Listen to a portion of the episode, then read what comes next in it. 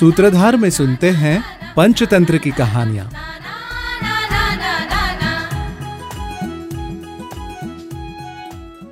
नानाम्यम नमतजे दारु, नाशमने सात्क्षुर क्रिया सूचिमुखम विजानी ही ना शिष्यायोपदिश्यते अर्थात, नहीं झुकने योग्य लकड़ी नहीं झुकती, पत्थर से दाढ़ी नहीं बनाई जा सकती और अशिष्य को उपदेश नहीं दिया जा सकता।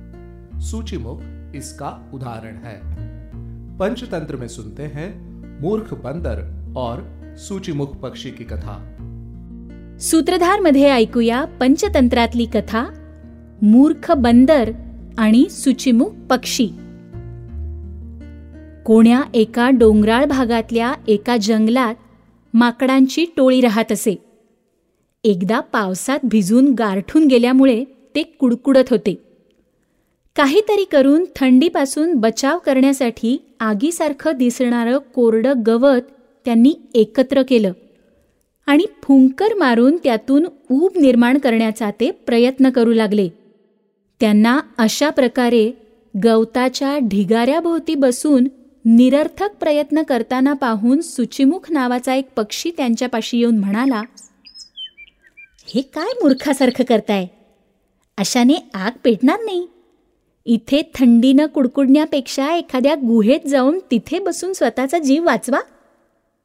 ढग गडगडतायत आणि आता अजून जोरात पाऊस पडणार. आहे त्यांच्यातलं एक म्हातारं माकड म्हणालं तू तुझं काम कर रे. आम्हाला ज्ञान शिकवायची गरज नाहीये. पक्षाने म्हाताऱ्या माकडाच्या बोलण्याकडे दुर्लक्ष केलं. आणि तो तीच गोष्ट परत परत सांगू लागला. अरे माकडांनो असे फुकट प्रयत्न करू नका. तो पक्षी अजिबातच ऐकेनासा झाला. तेव्हा आपले प्रयत्न वाया गेल्यामुळे संतापून एका माकडाने त्याचे दोन्ही पंख पकडले आणि त्याला एका दगडावर आपटून मारून टाकले. म्हणूनच म्हणतात ज्याची योग्यताच नाही त्याला शिकवण्याचा प्रयत्न करू नये. na.